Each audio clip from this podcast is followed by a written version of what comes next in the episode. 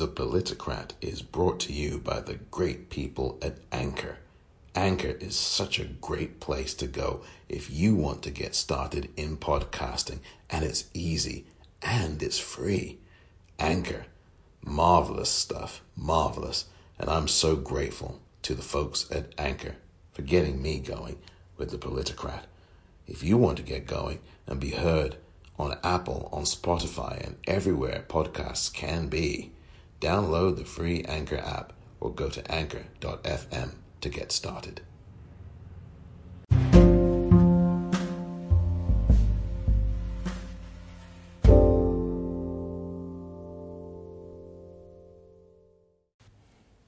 Welcome to another edition of The Politicrat. It is Wednesday, April the 22nd, 2020. I'm Omar Moore with the Nightlight edition with late night slash early morning headlines that you may not have been aware of over the last few hours.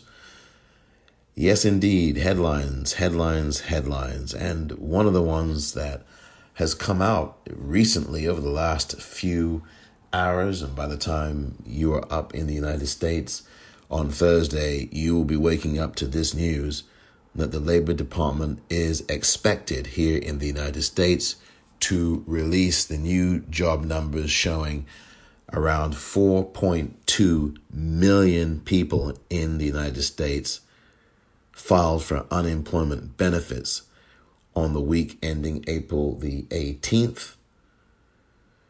That would make it a new record in terms of the jobless claims being over 26 million people in the United States over the last four or five weeks. And with the number that's expected to come out shortly, it would also mean that all of the job gains from the post Great Recession of 2008 would be completely wiped out. That means that the eight years of President Barack Obama, who had brought the economy back off a cliff and got back jobs in this country over the eight year period that he was in office, all of that has been wiped out in the matter of five weeks when this number is announced in the next little while from the US Labor Department. That's as per Reuters. They have said that they have done a survey with some of the top economists. And according to that survey, those economists are looking at a jobless claim rate of 4.2 million people unemployed for the week ending April the 18th. That figure is expected to be released once again by the U.S. Labor Department coming up in the next few hours on Thursday the 23rd. Now, that number is supposedly expected to be down from last week's claims. And uh, we'll see if that happens. The original estimates for the claims of last week were going to be around 5.5 million people filing for unemployment. We will see shortly what is happening with that number, and it is expected to come very, very soon in the next little while that that will rock the economy further and it will send shockwaves through the markets and also will make a lot of people even more disheartened as the food lines continue to increase in this country, the lines for food banks. Another headline that you may have missed was Wednesday, the Senate Majority Leader in the U.S., the Republican Senator Mitch McConnell of Kentucky, who is up for re election this coming November 3rd, said this incredibly enough quote, I think this whole business of additional assistance for state and local governments needs to be thoroughly evaluated. There's not going to be any desire on the Republican side to bail out state pensions by borrowing money from future generations. So Mitch McConnell, the nerve of him, is saying that the state should not be bailed out. The state should consider bankruptcy. That's the headline from the New York Times by Carl Hulse, written on April the 22nd. This has not been widely reported in the corporate news media on television. The headline again, let me read it to you. McConnell says states, these are the United States he's talking about, should consider bankruptcy, rebuffing calls for aid. So Mitch McConnell is saying don't bail out the states. Millions of people who are out of work, obviously, I just told you about the number that is expected to be released by the U.S. Labor Department on Thursday. And Mitch McConnell, uh, yeah, let him let him consider bankruptcy. Let him file for bankruptcy. I mean, we don't care about the states. We don't want states paying out unemployment benefits. And apparently, that's true anyway, because in Georgia, the governor down there, Brian Kemp, is not looking to pay them out. He wants people in massage parlors and tattoo parlors and movie theaters and restaurants and barbershops. He wants them all to go back to work. Hair salons. He wants them all to go back to work. When the rates of infection in Georgia continue to climb, so that I think so that he can avoid paying unemployment benefits out which seems consonant and is consonant with what with what Mitch McConnell is saying. And Andrew Cuomo, the governor of New York, had some uh, uh, very uh, sharp words, as you could imagine, for Mitch McConnell, who's saying the states can go bankrupt to hell with them. He's basically telling every single state to drop dead, like Ford did to New York City back in the 1970s, 1975. He also got some heat, did McConnell, from his own party, rightly so, Representative Peter King, who's retiring after um, January of 2021, said that Mr. McConnell's remarks were, quote, shameful and indefensible. To say that it is free money to for, provide funds for cops, firefighters, and healthcare workers makes McConnell the Marie Antoinette of the Senate. And that was from Peter King's Twitter handle statement on Wednesday night. It's incredible. Mitch McConnell is calling for states to go and bankrupt them, get bankrupt, file for bankruptcy. Here's another quote from that article from the New York Times by Carl Hulse. This is incredible. And it hardly got any attention in the corporate news media because, of course, the corporate news 24 hour cable media on television is talking solely about one thing and one thing only that is occupying all of our minds. But my goodness, we do need other news and we do need to learn about this from Senator McConnell. Quote, I would certainly be in favor of allowing states to use the bankruptcy route, he said. Quote, it saves some cities and there's no good reason for it not to be available. What?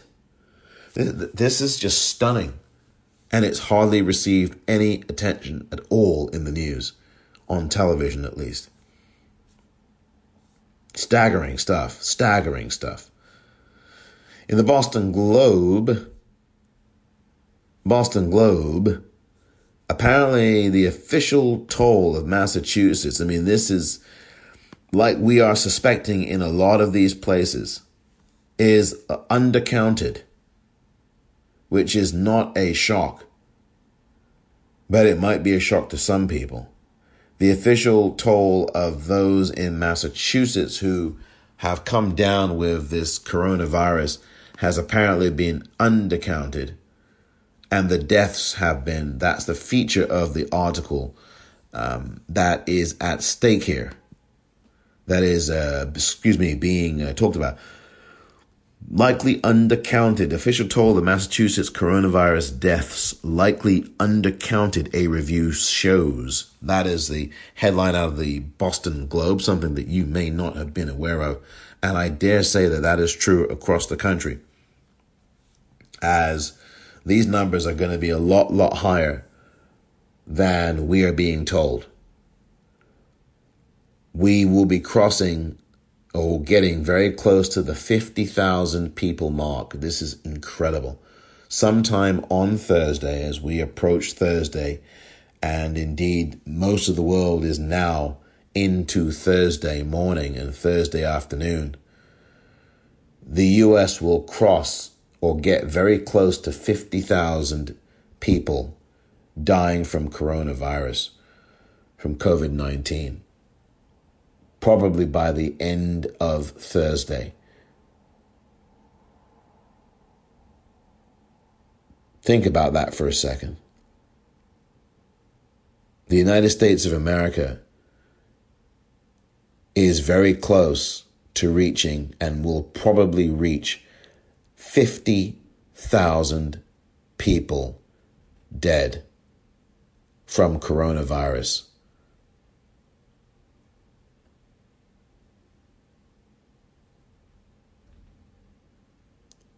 Diane Hessan writes in the same Boston Globe an opinion story, and the title is The Nation is in Crisis. Where are you, Joe Biden? That's the question that I have as well, by the way. And I have been musing about this, been writing about the Democratic Party's response to Donald Trump, who continues to lie in his campaign rally briefings on a daily basis. The media gives him all the airtime and publicity, just as they did in his previous campaign in 2016. And in the same token, Joe Biden is not present on the national level. He may do Stephen Colbert here, and he may do another talk show there, and he may do some local TV. But he needs to be front and center on a daily basis, which he has not been. And so Diane Hessan raises a legitimate question. If you are the presumptive Democratic nominee and Joe Biden is, why are you hiding? And why, on a separate story, which was in the Washington Post on Wednesday, why is it that Joe Biden is waiting until May to pick a team who is going to decide who he should pick to be his running mate. Now, Joe Biden is not going to do the picking here. It's going to be his inner circle and this team that he is going to pick. Why wait until the end of this month? Why wait till May 1st to convene a team, to pick a team, when you really should be picking a candidate for your VP spot right now? It would be a great way to offset all of this attention on a liar and a thief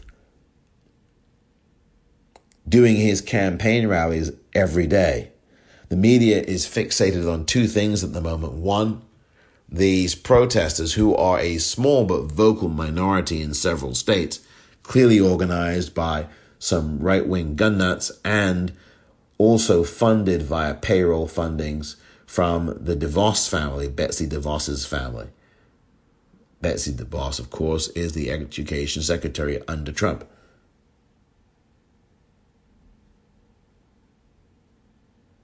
So the media is paying attention to the guy who's conducting the campaign rally from the White House podium in the press room and the audience that would usually be at his campaign rallies, those people waving these flags and brandishing these guns with signs that are incorrectly spelling the words on them.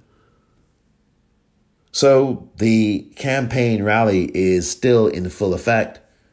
You've got the liar in chief spewing the lies from the White House podium, campaign style. And then you've got the audience that would usually be at that campaign rally on the streets in several states begging for the economy to be reopened.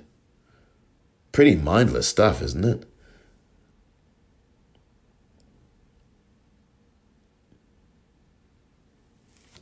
Wayne LaPierre, and if you know who Wayne LaPierre is, well, if you don't know, I will tell you who he is. Wayne LaPierre is the CEO of the NRA, that's the National Rifle Association. And he actually, according to Salon.com, he and the NRA were forced to drastically cut its budget after legal battles cost the group $100 million. And this is according to a recording uh, of an NRA board meeting that it was obtained by National Public Radio, that's NPR. Igor Derysh wrote this late on April the 22nd. This is a leaked audio recording. Quote, we kind of reframed this entire association, LaPierre said in a leaked recording. Quote, we took it down to the studs. So they had to cut this budget to survive. They apparently lost, according to this article, $100 million. Now, this is part of the recording. It's about three and a half minutes long, but I'm going to play just a little bit of it. This is from the NPR, National Public Radio. And this is what they recorded. This is what they obtained. Listen to this. And think of every blue state AG. Think of the power of government, the power of weaponized government, it, uh, and all the resources they have. When they I mean, I've never seen anything like that in the United States of America, to tell you the truth. I mean, that is Cuba. That is Communist China. That is Venezuela. It's Russia. It's every other country we look at, and we say, thank God we don't live there. And, and there was only one path that we could go down, and that's the path we started down. And we never deviate. No matter what the heck the cost was, no matter what the heck the cost was on friendships, no matter what the heck the cost was on people that lost their way along the way, we were going down that one path to save this association. Because I'll be damned if any of us, and you felt the same way, we're going to let it destroy us. That's just a portion of the recording, and that voice you heard was that of the NRA's CEO, Wayne LaPierre. Quite extraordinary stuff as obtained by NPR. That's some news that you otherwise have not heard in general reported by the corporate news media here in the United States. That was from salon.com and that audio you can hear there, but you can also, of course, hear it on the NPR website as well. Quite phenomenal, actually. Some of Donald Trump's supporters have turned on him, according to Salon.com. This article actually was from 10 or so days ago from Travis Gettys, April the 12th. Headline on Salon.com is Trump supporters turn on him for, quote, flat out lying, end quote, about coronavirus crisis. Quote, he thinks we're all stupid and will show up for him no matter what, end quote, one man said. So this article talks about Trump's handling of the crisis has been the breaking point for some of his fans in rural Virginia. Quote, a few weeks ago, I could ignore parts of his personality I didn't like, said Cliff, a 25 year Chesapeake Bay waterman. Quote, that's over. I don't believe anything he's saying now. Looks like at least one Trump supporter finally understands that uh, this guy cannot be trusted. The death count cannot be trusted either here in the United States because if if Massachusetts is apparently not on the level and we're not really getting the correct figure out of there and we're certainly not getting it out of California, then why would anybody think that the whole United States of America would be given you the accurate impression about the number there in terms of who has this virus, how many people have it, and how many people have died from it, and how many healthcare workers have died from it. So that is something to also consider here.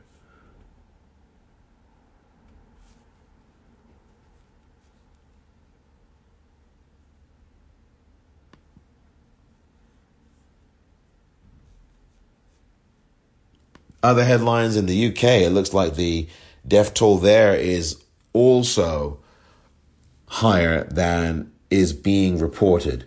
The Financial Times has estimated that the death toll in the UK, which is currently officially listed at around just over 18,000 at the time I record this, late on Wednesday night, April the 22nd, that that actual number is close to, well, more than twice as many people recorded as deceased from this virus.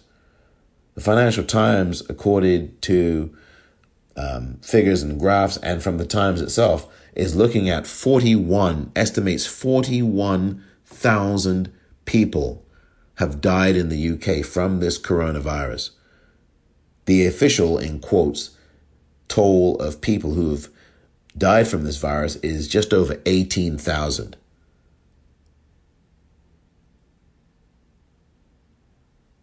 That should certainly serve as a shocking wake up call if that figure is true.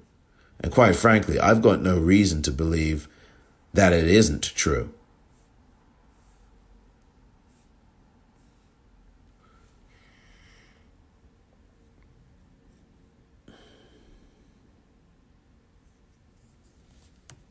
Those are just a few of the headlines. There was one other story in The Guardian that talks about rap, and Michael Oliver has written a story on the 22nd of April in The Guardian. It says here the, headline is You're Not Welcome Rap's Racial Divide in France. And the article chronicles the backlash that rappers in France have received, and the music industry in France and politicians there have been very much adverse to the triumph of rap in France. And particularly when you're considering black artists who are rappers there um, are thriving, but the music that they are performing is not getting the respect from cross segments of the more upper crust, shall we say, in France. So that's another story from a cultural and racism aspect that is going on as France is engaging and undergoing unrest at the moment because, of course, this economic crisis, along with this coronavirus pandemic, has con- uh, particularly pointed to just how dire things are institutionally and otherwise for people who are poor, people who are immigrants, people who are are black, uh, or people who are from the Middle East in general. Good article there uh, on this from The Guardian, as written by Michael Oliver. So, something to look at in The Guardian that you might be of uh, might be aware of or might be interested in looking at and procuring for your reading as we are crossing in to Thursday here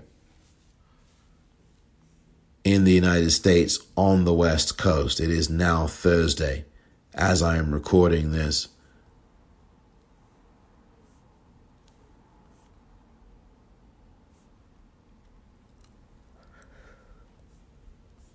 Shirley Knight passed away, by the way. You may have missed that news. She was an actor who was nominated for an Oscar. She has passed away at the age of 83. Joe Biden's campaign, and this is according to the Associated Press, by the way, Joe Biden's campaign, and this was from yesterday now, since it is now, it is uh, Thursday here. Joe Biden's campaign, according to an article in the AP by Brian Solod- Solodisco, Brian Solodisco reports that the Biden campaign says it has refunded a campaign donation from the comedian Louis C.K. Louis C.K., of course, as you know very well, um, got into a lot of trouble for his um, harassment of women, sexual harassment of women. And apparently, Louis C.K. had donated $2,800 to the Joe Biden presidential campaign. And this was earlier in the month of, this is early last month, March 4th. And apparently that campaign sent that money back.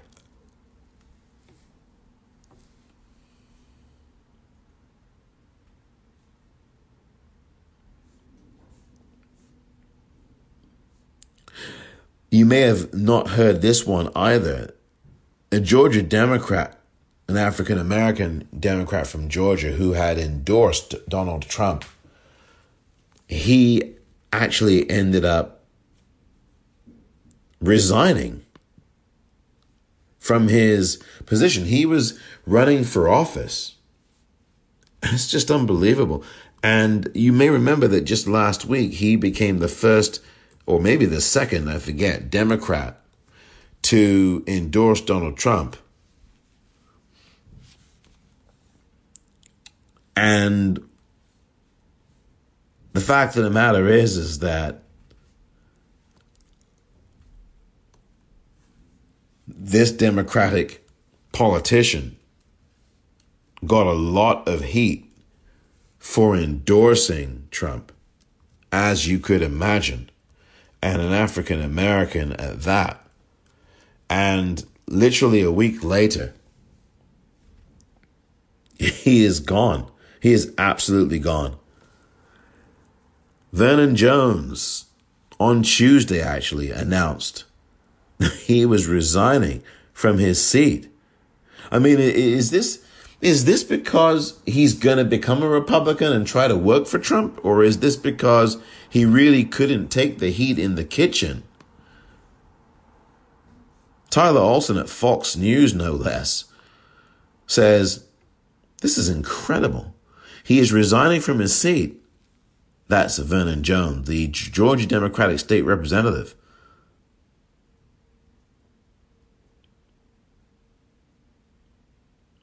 Wow. This is his tweet, by the way, from April 21st. I've seen more Democrats attack me for my decision to endorse real Donald Trump than ask me why. They've used and abused folks in my community for far too long, taking our votes for granted. Black Americans are waking up, and uprising is near. Well, I think the only uprising that's near is a mass, mass, mass. Mass turnout of voters on November the 3rd in unprecedented numbers, whether through the mail for vote by mail or at the polls themselves in person, provided that this pandemic is not as serious as it presently is although there are indications that it will be more serious than it presently is, according to the CDC director, Dr. Robert Redfield. Which in, in which case, voting by mail will be absolutely critical, of critical importance. This guy, Vernon Jones, really does have some baggage to say the least. Phew, good grief. I mean, what? He was accused of rape. He claimed the act was consensual and no charges were filed. My goodness gracious me. What is going on here? Later investigated by a grand jury for alleged corruption. Grand jury could not find evidence to prove a crime. He's also run for congressional office. I intend to help the Democratic Party get rid of its bigotry against black people that are independent and conservative. What? What is he talking about?